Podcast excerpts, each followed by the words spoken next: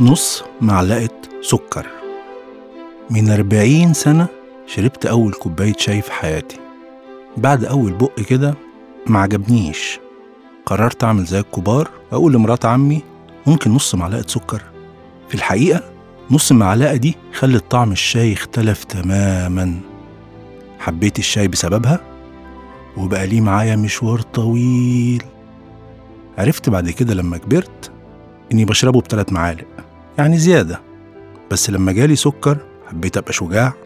قلت لبنت أختي لما سألتني قد إيه سكر معلقة واحدة بس. كنت بحاول أقلل.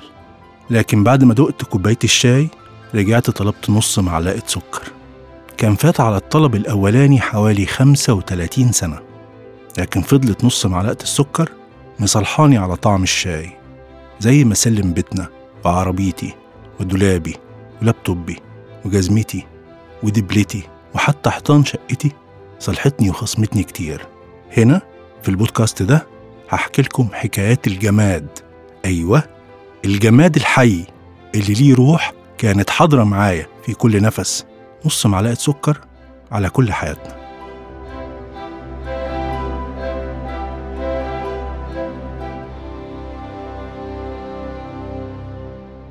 الحلقة دي هتكلم عن الموسيقى. صحيح الموسيقى مش جماد بس هي كائن غير حي عنده روح. الموسيقى هي الفن الوحيد غير المرئي ما بنشوفوش واللي ما بنستخدمش فيه غير حاسة السمع بس اللي بتخلينا نتفاعل معاه وده خلاه الفن الأقرب للروح لأن المساحات الروحانية بتقل كل ما تزيد الوسايط كل ما تستخدم حاجات كتير كل ما إحساسك يقل. الموسيقى لوحدها بتمر للروح تحضنها تاخدها بعيد في سلاسة مبهرة. ممكن توصل إنها تخليك تتمايل وترقص على أنجامها تتوحب معاها في شكل مثير جدا عن طبيعة التأثير ده.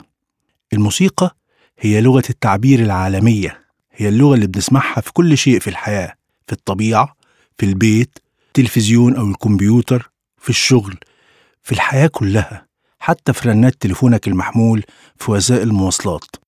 هي كل الأصوات الجميلة حوالينا ولأن مفيش موسيقى لم ترددها الطبيعة يوما ما ومفيش صوت إلا ومرسته الطبيعة من قديم الأزل وكأنها دايرة مغلقة لا تفنى فيها الأصوات ولا تستحدث من العدم زي الطاقة بالظبط.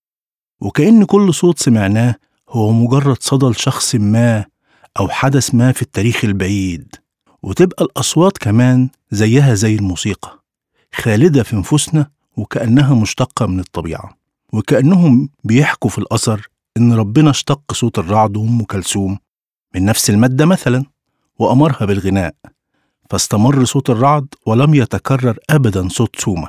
وبتقول الأسطورة إن صوت محمد أنديل تم نحته من شروق الشمس براق وساطع ودافئ. أما صوت محمد عبد الوهاب فتم اختراعه على إيد صاحب ماركة رولز رويس. ولم يتم اكتشافه خالصا في الطبيعة لأنه يبدو وكأن كل تفاصيله صنعت يدويا حسب رغبة صاحبه الشخصية.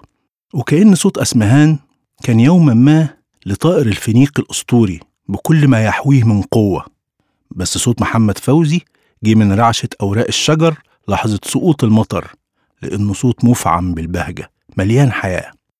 صوت عبد الحليم حافظ جه من لحظة بتمر فيها نسمة العصاري في ليلة صيفية. رقيقة ضعيفة لكنها مؤثرة جدا ومتأثرة جدا لأن عبد الحليم كان إحساس تجسد في حنجرة إنسان. ولما غنى أول عصفور على وجه الأرض راح صوته يسكن حنجرة شادية.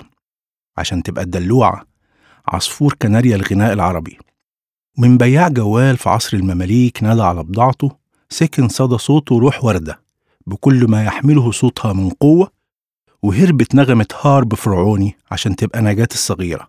برقة صوتها وحنانه ومن خرير شلال هادر شلال ضخم خرجت فايزة أحمد بكل قوة صوتها بكل ما عند الشلال من اندفاع وتدفق. ومن ليلة عيد سكنت روح طفل سعيد زمان خرج صوت صباح بكل الشقاوة الممزوجة بالسعادة في صوتها. ومن هزة عود وتر أول ربابة اتعملت جه صوت محمد العزبي محملا بكل قوة تراثنا وعمقه. أما عن صوت علي الحجار فده غالبا صهيل أول حصان مروض على سطح الأرض بكل اللي عند الحصان من مرونة وجمال وطلاقة. لكن صوت محمد منير كان زفرة صانع فخار نوبي في لحظة تركيز شايل كل التميز والدفء اللي جاي من الجنوب. وأكيد طبعا العود لما غنى كان فريد الأطرش أعظم من عزف عليه وكأنهما توحدا. وإذا قررت القهوة طبعا يكون لها صوت كلنا هنقول فيروز. ومن بين أوتار القانون جه صوت مدحت صالح بشرقية صوته وقدرته اللامحدودة على معانقة النغم. ولما الجبل غنى ظهرت حنجرة وديع الصافي صوت الجبل بكل طبيعته القوية. والأرض لما قررت لحظة الإنبات إنها تعبر عن نفسها جه صوت صباح فخري. بكل اللي عند الأرض من طاقة لا تنضب ولا تنتهي. تصدقوا حتى الأصوات المنفرة ليها أصل في الطبيعة. جت في لحظة فوضى صرخة منتشي ظالم ألم مظلوم بهجة واحد ما عندوش حق أو غير صاحب حق اغتصب حاجة مش ملكه. كل صوت ليه أصل في الطبيعة. سيبوا أرواحكم للغنى والمزيكا. تعتبرهاش غذاء الروح هي مش محتاجة تكون غذاء. احضنوها ارسموها عيشوها. علموها لولادكم بكل ما تحتويه من نغمات وأصوات. لما الأرواح تألف الموسيقى هتتعلم حب الحياة. وإحنا في أشد الاحتياج نتعلم حب الحياة مرة تانية في الجيل ده وفي العصر ده وفي البلد دي. فلتحيا الموسيقى.